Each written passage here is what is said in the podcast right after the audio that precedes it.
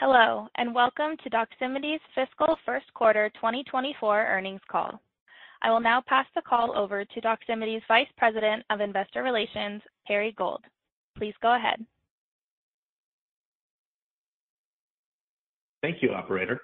Hello, and welcome to Doximity's Fiscal twenty twenty-four First Quarter Earnings Call. With me on the call today are Jeff Tangney, co-founder and C E O of Doximity, Doctor Nate Gross, co-founder and C S O, and Anna Bryson, C F O. A complete disclosure of our results can be found in our press release issued earlier today, as well as in our related Form eight K, all of which are available on our website at investors dot doximity dot com. As a reminder, today's call is being recorded and a replay will be available on our website. As part of our comments today, we'll be making forward-looking statements. These statements are based on management's current views, expectations, and assumptions, and are subject to various risks and uncertainties. Actual results may differ materially, and we disclaim any obligation to update any forward-looking statements or outlook. Please refer to the risk factors in our annual report on Form ten K, any subsequent Form ten Qs, and our other reports and filings with the S E C that may be filed from time to time, including our upcoming filing on Form ten Q. Our forward-looking statements are based on assumptions that we believe to be reasonable as of today's date, August eighth, twenty twenty-three. Of note, it is Doximity's policy to neither reiterate nor adjust the financial guidance provided in today's call, unless it is also done through a public disclosure, such as a press release or through the filing of a Form eight K. Today, we will discuss certain non-GAAP metrics that we believe aid in the understanding of our financial results. A historical reconciliation to comparable GAAP metrics can be found in today's earnings release. Finally, during the call, we may offer incremental metrics to provide greater insights into the dynamics of our business. These details may be one-time in nature, and we may or may not provide updates on those metrics in the future. I would now like to turn the call over to our C E O and co-founder, Jeff Tangney. Jeff? Thanks, Perry, and thank you everyone for joining our first quarter earnings call.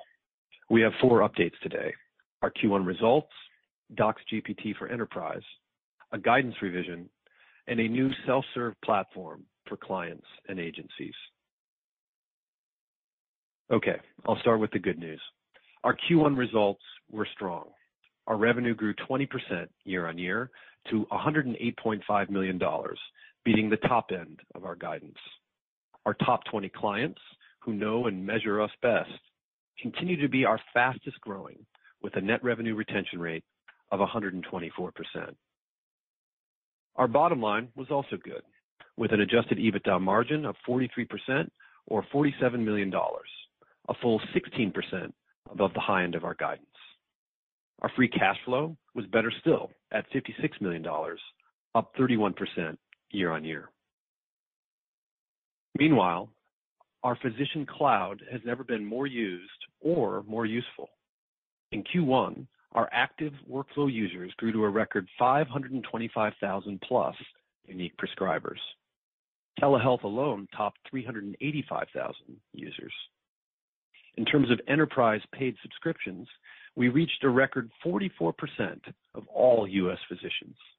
And our overall Q A U, M A U, W A U, D A U, that is quarterly, monthly, weekly, and daily active users, all hit record highs last quarter. Q one also marked a major product milestone for us as we signed our first DocsGPT enterprise deals with three top health systems. You may recall that DocsGPT is our A I medical writing tool that was launched in February to help doctors write and fax insurer appeal letters for their patients. With our enterprise version, we've now added HIPAA security and administrative guardrails that'll let doctors do even more. We believe the time savings could be significant. Our recent survey of three hundred twenty-two A I-using doctors predicted that in a few years, A I will save them each thirteen hours per week, six in their E H R and seven in their other office work. We're focused on serving the latter half, the non-E H R workflows. From service animal letters to teacher notes, we're proud to help busy physicians help their patients. We're also excited to deepen our health system partnerships as we expand our A I and enterprise-level offerings. Okay, turning now to our guidance revision. As a reminder, our clients include all of the top twenty pharmaceutical companies and all of the top twenty hospitals. Roughly two-thirds of our revenue is contracted during the winter annual budget season, or what marketers call the upfront. This is when pharma marketers look back on the year, measure their R O I by tactic, and renew annual programs like ours. During the summer, it's upsell season for us. That's when clients typically spend the remaining one-third of their budgets to expand program reach, modules, or content personalization. Until last year, our upfront and upsell seasonal growth rates were highly correlated. If our upfront grew well, then our upsell did too.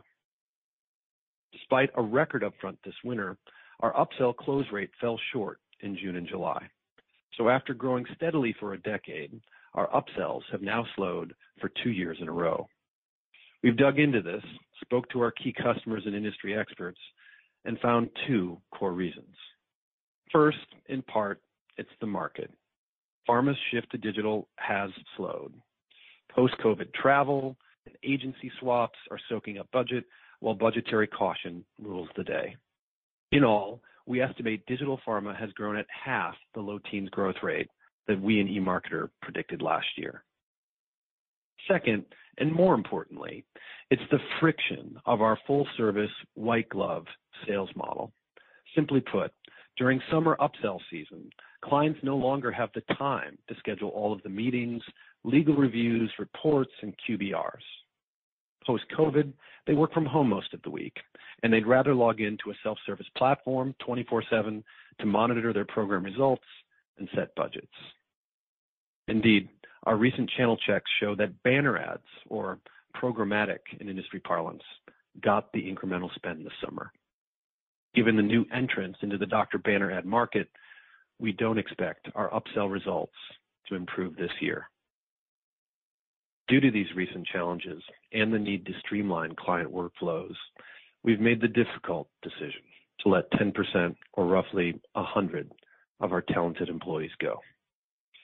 These reductions are heaviest in our operations and client service teams, where live client visits, printing, and manual H T M L edits are just less needed than in the past. Affected employees will receive severance, stock vesting, career services, and extended healthcare coverage, totaling approximately eight to ten million dollars. The net result of these changes is that today we are lowering both our annual revenue and EBITDA guidance by eight to nine percent. To a midpoint of four hundred sixty million dollars in fiscal twenty twenty-four revenue and two hundred one million dollars in EBITDA. Our revised guidance equates to ten percent year-on-year growth with a forty-four percent EBITDA margin. We've learned that our post-COVID upsell weakness has been as much due to technology and operational inefficiencies as macro malaise. The good news is this is curable and we're treating it. Longer term, we remain incredibly bullish, and we plan to use our more than two hundred thirty million dollars in remaining share buybacks as of July first to help return value to shareholders. Okay, turning now to the addition of our new self-serve ad platform. As a physicians-first company, we've historically put ninety percent of our engineering resources into physician-facing products. We've prided ourselves on staying in tune with physician needs, and we've built a physician digital platform like no other. That said, in the past few years, our pharmaceutical clients have become more digitally savvy, and it's now time to put more than a tenth of our engineering resources into our interfaces with them. For comparison, we're told that Google spends roughly half of its engineering effort on client-facing technologies. During upsell season, our clients increasingly prefer to deploy incremental budgets swiftly, and they want to expand and adjust their programs on Doximity with the click of a button, just like they would on LinkedIn, Facebook, Amazon, or Google. Our agency partners similarly need to test and optimize creative throughout the year, and a self-serve platform will make it easier for us to align with them on content templates and medical legal review, or M L R. We piloted this with a handful of creative agencies this year and found they got M L R approval several weeks faster than us while delivering a slightly higher R O I. Thankfully, we've already built much of the plumbing for this platform for our smaller hospital clients with early success, Indeed, last quarter, a full two-thirds of our two hundred plus hospital marketing clients independently logged into our self-serve ad platform to download thousands of reports, check their R O I, and optimize their programs.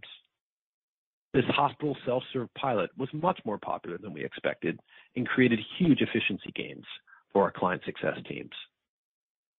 Finally, we believe that by following the well-tested self-serve ad platform playbook of other tech companies, we'll unlock S M B clients that we've never had before and enable better auction-based price discovery based on R O I.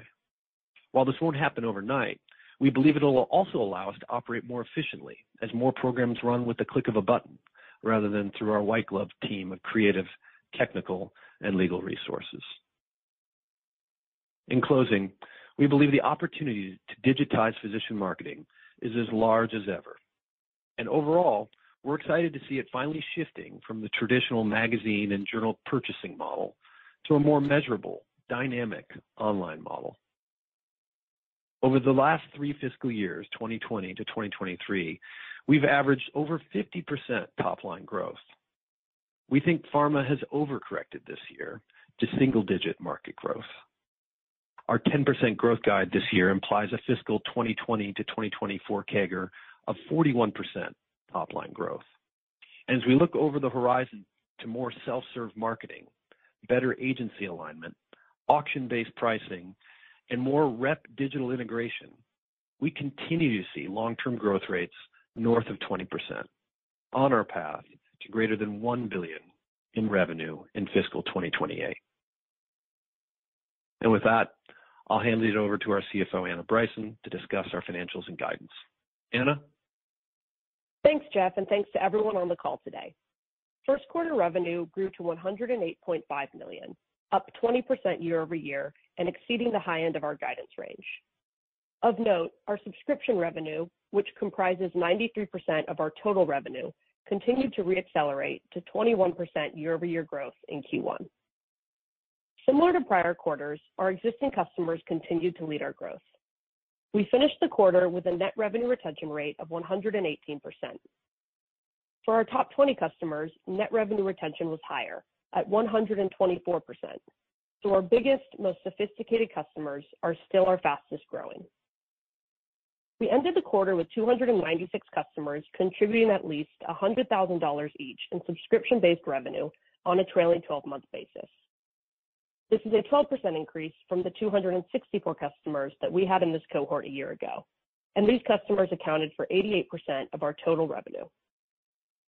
Turning to our profitability, non-GAAP gross margin in the first quarter was ninety percent versus eighty-eight percent in the prior year period. Adjusted EBITDA for the first quarter was forty-six point six million dollars, and adjusted EBITDA margin was forty-three percent, compared to thirty-three point five million dollars and a thirty-seven percent margin in the prior year period. Now turning to our balance sheet, cash flow, and an update on our share repurchase program.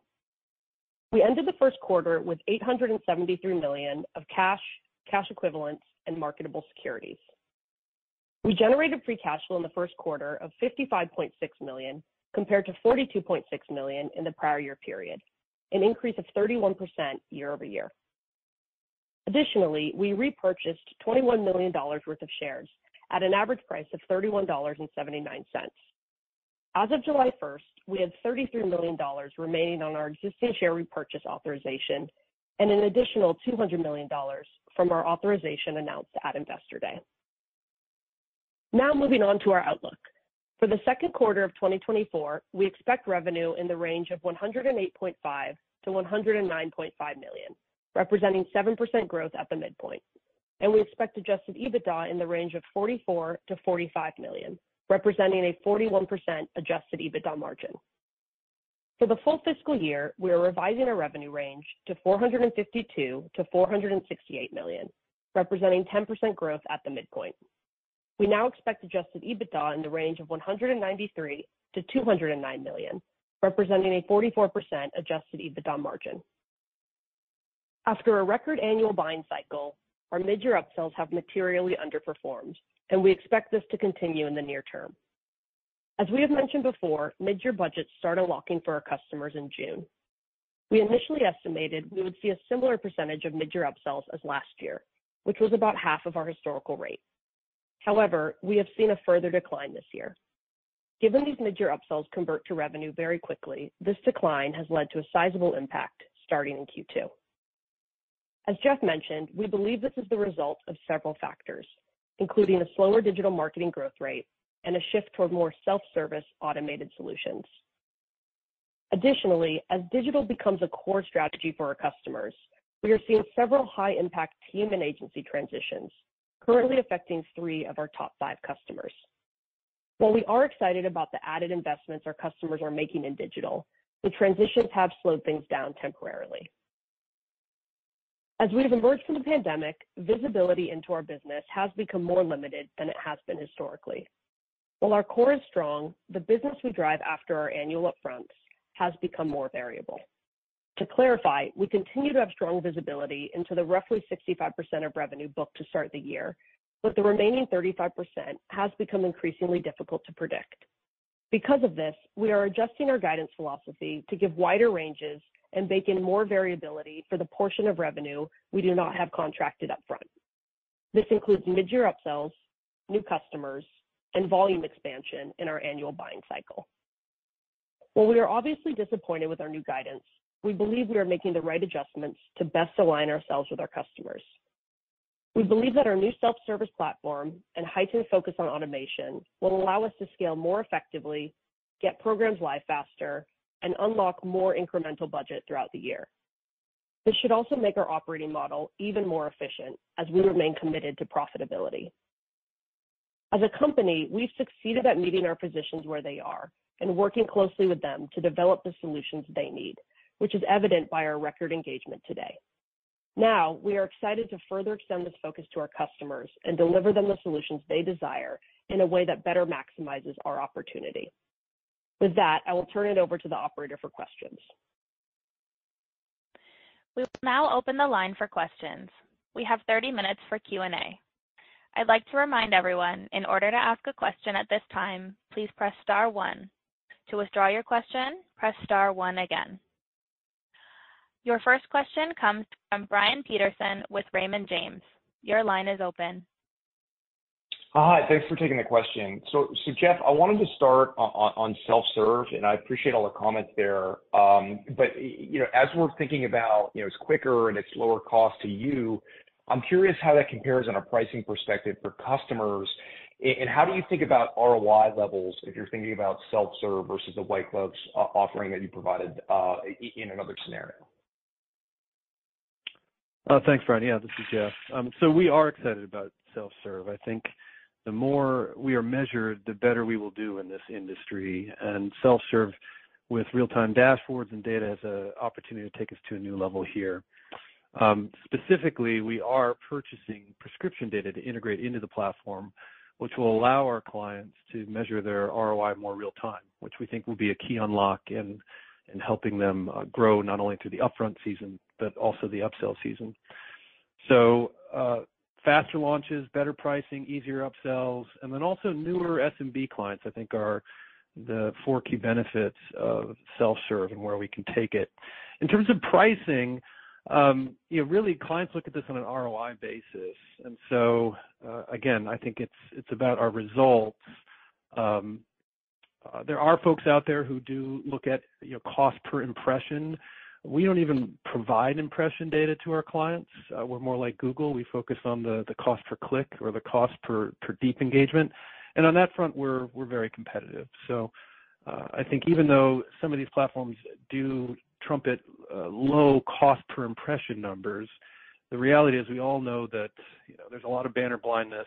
There's a lot of websites you really don't want your banners on, and we're confident that uh, while banners are certainly much easier to buy than we are, I think uh, you know our R O I is, is much more proven. Great. Uh, thanks, Jeff. And, and maybe just a follow-up. Uh, I know you mentioned the three enterprise deals for, for DocsGPT. Can you talk about, you know, early pipeline for that or any early commonality in terms of use cases that you guys are seeing uh, with, with those deals? Thanks, guys. Yeah. Yeah, thanks, Brian. Yeah, the use case. So I'm glad to ask about this one. I, I'm excited about it. Uh, it's saving doctors a lot of time already, and we love to do that. You know, if you are a forward-thinking C I O or C M I O at a major health system, you probably have had doctors sending you emails saying, hey, can I use this new Chat G P T thing to help out with all of my scut work, all my paperwork? And unfortunately, the answer they've had to give them, and they've had to send out lots of emails saying, no, you cannot use this because it is not HIPAA secure. You know, the information goes back to OpenAI over the open web, and, you know, there's no way that you can handle Um, you know, medical grade encryption with um, with the consumer based services out there. So we're excited to take that and make it a HIPAA secure environment with the business associate agreement that we already have in place with over two hundred health systems, and uh, really roll that out to to a lot of them. In terms of pricing, we're in a land grab mode right now, to be perfectly frank. Uh, so I, I don't think we'll expect more than, you know, a few million dollars in revenue from it this year. But once we get out there and Uh, have more doctors using us, saving their favorites, uh, tuning their preferences, putting in their letterhead, which actually is a, a key piece of the product right now, is having that letterhead baked in so I can send that insurance appeal letter with, with everything pre-templated.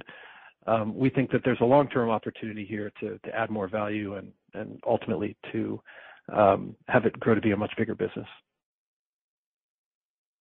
Thanks, Jeff. Your next question is from Scott Berg with Needham and Company. Your line is open. Hi, everyone. Uh, thanks for taking my questions, and good afternoon.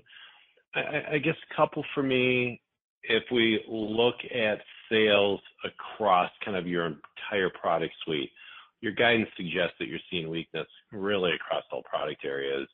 I guess kind of a two-part question in there. One, can you confirm that? And then two, I know you all were really excited about some of the new products and, and workflow tools that have come out over the last uh, you know, quarter or two, or things like your new video um, offerings. Can you give us some sense on, on how those are performing kind of very early in your uh, sales cycle?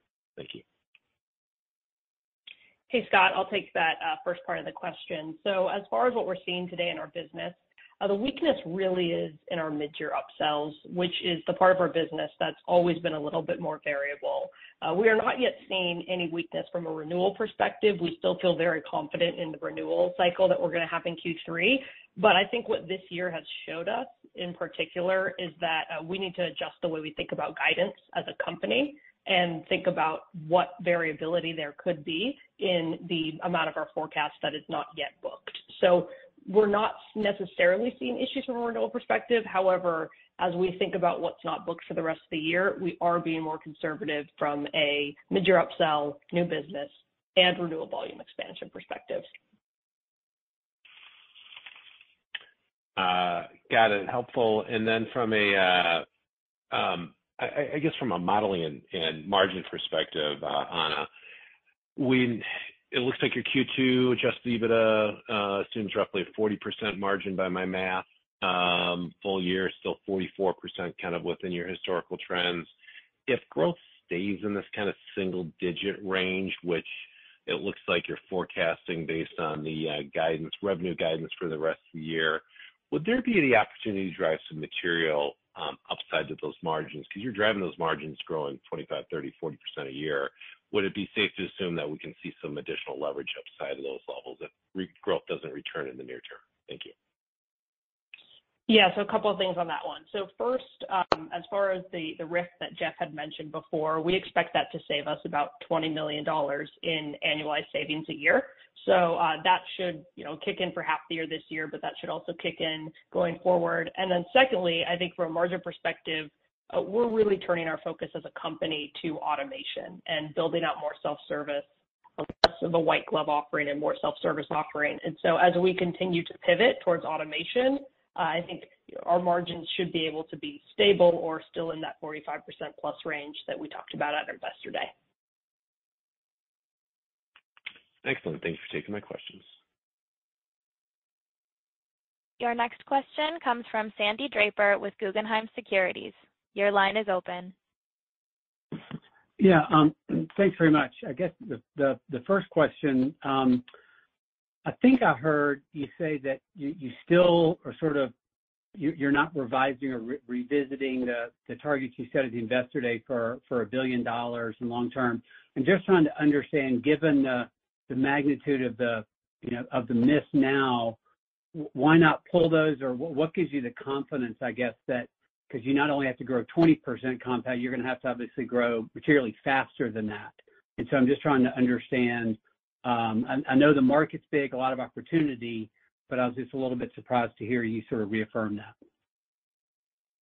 Oh, thanks, Annie. This is Jeff. Um, so yes, we'd have to grow at twenty-one point five percent uh, per year after this year uh, if we hit the midpoint of our guidance, and we do think we can do that. Um, so I will share uh, to uh, Scott's prior question, you know, our hospital business uh, is running at plan, and that's where we do already have this self-serve platform. And what we've realized is that this self-serve platform really does have a lot of unlocks to it that we weren't Uh, expecting or baking into our forecasts at our investor day. So uh, as we think about, again, the ability to have faster launches, better pricing, easier upsells, and uh, new S M B clients, uh, we think that the twenty-one point five percent growth uh, over the next four years is achievable to reach that billion dollar goal. Okay, got it. That, that's helpful. And then one quick uh, follow-up just related to the guidance for this year and the timing of the, the, the adjustment. Uh, I know you said, I think it was um, May and June or Ju- June, July, that, that things slowed down. I'm just trying to think of, you know, as you're having conversations, going back to your comment about the white glove service, do you, was it maybe a different way to ask it? W- were you guys not asking the right questions of the clients, and, and that's what causes surprise? You know, you, you just weren't in contact frequently enough, or maybe, you know, they weren't telling you the right answers, or they didn't know. I'm just trying to understand from, I guess it was June sixth or whenever Investor Day was to today, how it changed that quickly, and just, you know, um, trying to sort of think about that. So thank you. Yeah, no, thanks, Andy. Um, so in short, April, May, we're running at plan. Uh, they were, you know, over the prior year growth rates. June, however, is when most of the contracts get signed. Um, and uh, you're right, we got to the end of that quarter and our close rate dropped. And when we went back and started to inspect our pipeline and take a look at it, uh, we realized we had had fewer face-to-face meetings with our clients as they got busy. And I think, um, you know, as we drill into it, we think that we've effectively lost a bunch of share there to some new market entrants, um, folks who uh, have recently purchased uh, you know, some of these Uh, banner platforms, and you know they really took our cheese, to be honest.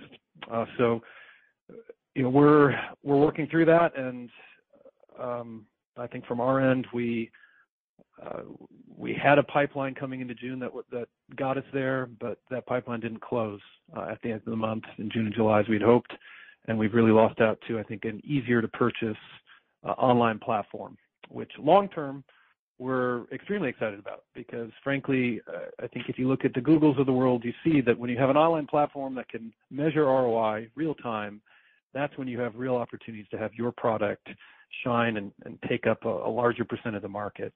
And I think that's our opportunity, given that when you talk to our clients, we are consistently the highest R O I um, program or tactic that they work with. Thanks so much for the comments. Your next question comes from Jared Haas with William Blair. Your line is open. Yeah, uh, good afternoon. Uh, this is Jared Haas in for Ryan Daniels, and, and thanks for taking our questions. Um, it's just a quick one to start. I, I'm curious, could you just speak to sort of recent R O Is or, or sort of returns from, from recent programs? And I'm curious if there's been any kind of degradation there that's leading clients to prefer a little bit more of that self-service option. Uh, hi, Jared. This is Jeff. Uh, no, the short answer is we haven't seen a degradation in R O I. It remains above the median ten to one that, that we've been reporting uh, the past year or two. Uh, and we continue to do more studies uh, in the space. Um, so, no, that, that hasn't been the problem. Uh, again, I do think it's just the ease of purchase and, you know, the need to, to do things more efficiently that I think we've we've fallen a bit behind on. Um, if it takes, you know, four meetings to get something done as opposed to four clicks, it does make a difference to our clients.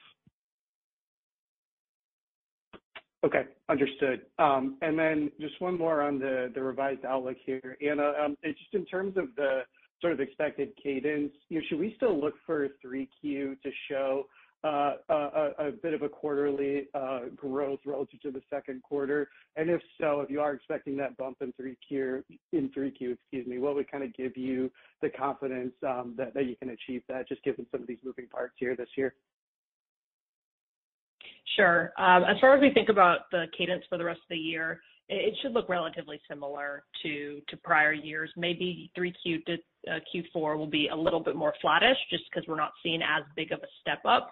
Um, I think in an environment where everything is slowed down and not typical, uh, I think it makes more sense to focus on the first half and back half of the calendar year as it pertains to a ramp. So if we're looking at this calendar year, uh, the second half only implies about five percent growth versus the first half. And for comparison, last year, it was about eighteen percent growth. And so we're confident that, that we have the backlog to, to get there. Um, the other thing I'll note there is I, uh, the client and agency transitions that we talked about are certainly slowing stuff down for us. Uh, we are seeing more of our customers go through whole-scale team or agency transitions that have certainly led to some overall delays. Now, in the long run, we think these investments in digital teams and operations will certainly help us, but in the near term, it is slowing things down for us from a launching perspective. Okay, understood. Thank you. Your next question comes from Alan Lutz with Bank of America. Your line is open. Hey, thanks for taking the questions. Um, I want to go back to the upsells. I guess Anna, you mentioned that um, you know upsells were a little bit weaker than expected. I think last year or two years ago they were about ten percent of revenue, and then last year they were about five percentage points of revenue. Did they grow year over year, um, both in, in absolute terms, and uh, was it just weaker as a percentage of revenue? Just trying to understand that moving piece there. And then any change to contributions from new modules in the guide? Thanks. Sure. As as far as our upsells are concerned, I think, you know, Jeff and I um, talked about this in the prepared remarks, but uh, they declined on an absolute dollar basis. So we did see less upsells this year on an absolute dollar basis than we saw last year. Um, as you know, we had initially assumed we'd see a, a moderately muted upsell environment, and uh, what we are witnessing is a decline, uh, mostly due to, to two factors. One is the self-service a trend that Jeff talked about, but the other factor that I don't think we've hit on a ton is the fact that uh, we are seeing less incremental budgets in general across all of our clients than we had seen last year. So incremental budgets are more muted than they had been last year. Um, as we look forward, though, uh, we you know we feel as though the self-service platform will certainly help unlock more of those budgets next year, even if they do remain muted. Great, thank you. Your next question comes from Jessica Tassan with Piper Sandler. Your line is open. So I just wanted to kind of dig into um, what your expectations are in terms of both net new business for F Y twenty-four in the revised guide, um, and then just in terms of renewal of your existing subscription business, if you could parse that out or give us any detail there. Uh, sure. I'd say in order of magnitude of, of the revised guidance, um, the, the biggest impact has been the, the mid-year upsell piece. Uh, then, you know, new business, we are assuming a, a lower percentage from new business, and we are assuming a lower percentage from the volume expansion portion of our renewals. Uh, once again, it goes back to what I was talking about earlier, that we really have realized we need to change the way we think about our, our guidance philosophy and what we have that's unbooked. Uh, the good news is, is that as we sit here today, we have roughly eighty percent of the remainder of the year booked. So we feel really confident in this revised guidance, um, but we are just approaching the rest of the year with caution given what we're seeing. Okay, that makes sense. And then um, that makes sense. And then just in terms of kind of the F Y twenty-five cadence then based on that renewal level um, this year, should we be expecting kind of a back half step up, you know, in twenty-five and then going forward, just because there's a new sort of philosophy to guidance, um, and it, to the extent that you could answer that would be helpful. And then just kind of, can you give us an update on the status of some of these new modules, the point of care um, and peer-to-peer? Thank you. Sure. Uh, I'd say it's it's too soon for us to talk about F Y twenty-five, but, you know, our best estimate is that it would look similar to prior years. you know, our self-service platform should help us start to unlock that incremental budget mid-year. So we like to believe we can see some some more success in our mid-year upsells next year than we saw uh, this prior year. And then as far as our, our new modules are concerned, uh, one thing we've, we've talked about before is that you know, we really believe the ramp will start um, once we have those first R O I studies back and uh, we're able to pitch them to our clients during our annual renewal cycle. So as far as uh, new products are concerned, we're really excited about what that means for us for fiscal twenty-five and beyond. Uh, but, you know, we aren't assuming anything materially different versus what we've had before in our guidance there. Thank you again. Your next question comes from Elizabeth Anderson with Evercore I S I. Your line is open. Hi, guys. Um, thanks so much for the question.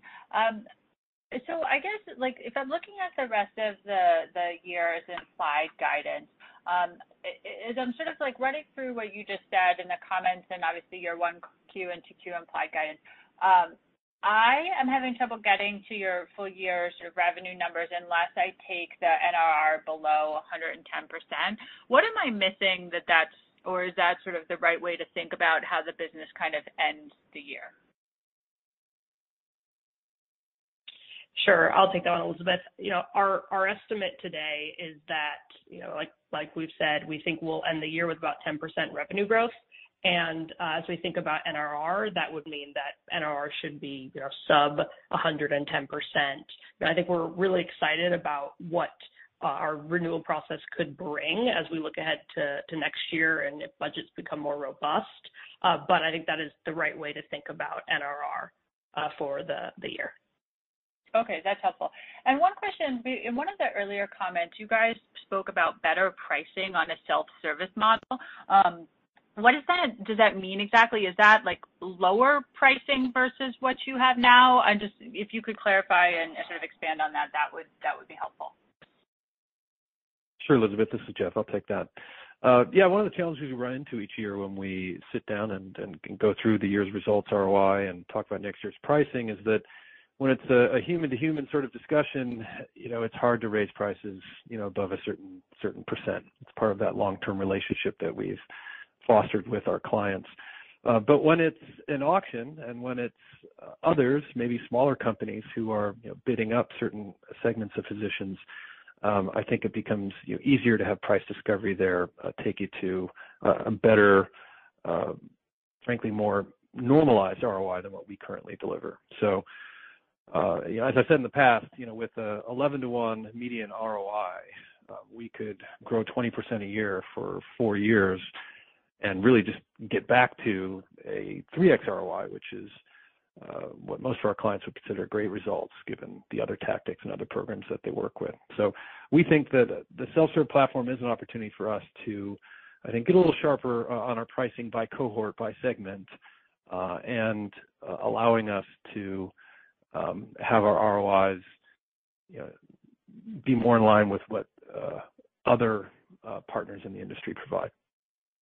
So just to clarify, you think on like a total basis, you think it actually provides an opportunity for positive pricing versus what you're experiencing now. Is that what you're Absolutely. saying? Absolutely. Absolutely. Yeah. If you talk to the people who were early at Google when they made their transition to this sort of platform and others, I mean, the short answer is it, it made meaningful uh, increases to, uh, uh, to prices.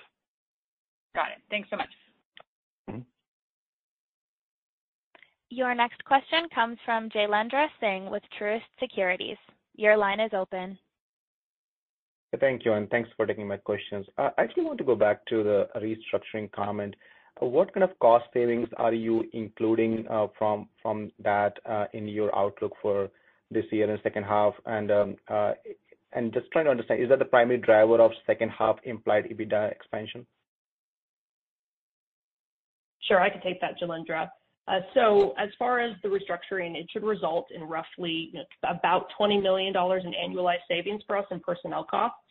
And so uh, we do expect that to start kicking in on about August fifteenth here. So that is uh, it's implied in our guidance as we think about EBITDA for the rest of the year. Okay, and then my quick follow-up on upsell. Uh, appreciate all the color around um, uh, you know what you're seeing in the market, but just curious to know like whether um, these upsell, what you're seeing is slow down. Do you see any opportunity that these might come back later part of this year or fiscal year for you guys, or you think that's probably pretty much you have enough visibility that probably for this is not likely to fiscal year, probably next year you might see any any bounce back on these trends? Just trying to understand, like, I mean, how much visibility do you have for this fiscal year, or is just like you are kind of saying, hey, this is probably a you know more next year uh, recovery than this year? Thanks, Elena. This is Jeff. I'll say we're we're not baking in much uh, for you know upsells going forward until we have a self-serve platform, until uh, we can get more predictability there. So yeah, the short answer is yes, there may be some some upside there, but right now we're not we're not counting on that. Okay, thanks a lot. Your next question comes from David Larson with B T I G. Your line is open. Hi. Um, were there lower upsells in certain categories of products or certain brand products, like, for example, gene therapies or, or anything like that? And then are the new products that you're, like, bringing to market, have those all been cleared by the regulators? I think the vertical video is going through some reviews. Are those all cleared and launching and so forth? Hi, David. Uh, this is Nate. I, I can speak to um, sort of the, the inverse of that. We've actually seen um, a lot of uh, success for uh, clients interested in uh, education around novel therapies. I think we're entering a heyday, for instance, for endocrinology. Um, and it just so happens that endocrinology is our most highly engaged major specialty uh, for our workflow tools. We put out a, a telehealth report uh, in late June that analyzed our, our telehealth engagement by specialty and, and location. And Uh, I think some of the, the specialties um, that overlap with some of our newest modules uh, are, are well aligned with some of the excitement and uh, innovation in the life sciences space. Great, thanks. And then I think some of your newer products were going through a review by the regulators. Was that, is that correct or not? And, and have those, have those all cleared? Sure, I can take that one, David. Uh, so as we mentioned at our Investor Day, well, we do have approval for all of our new products now um, from our customers. So our point-of-care products are live. Um, however, several of our peer-to-peer programs have not yet gone live. And I think peer-to-peer is just another example of us learning that we need to have a more automated offering to make it easier to produce and edit K O L videos. So we're excited about what our self-service offering will also bring to our ability to get programs and products live faster. And then one more quick note I just wanted to clarify from a comment I made earlier, I think to, to Jess's question, is about visibility.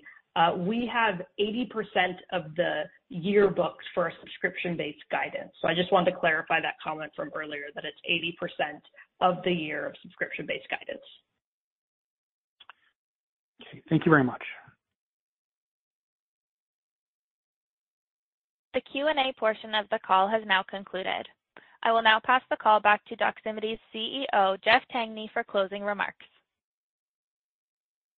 Thank you. Uh, we appreciate the questions and the feedback, and especially from those whose channel checks have helped uh, inform our, our strategy here. We want to thank everyone for joining. Thanks. This will conclude today's conference call. Thank you for your participation. You may now disconnect.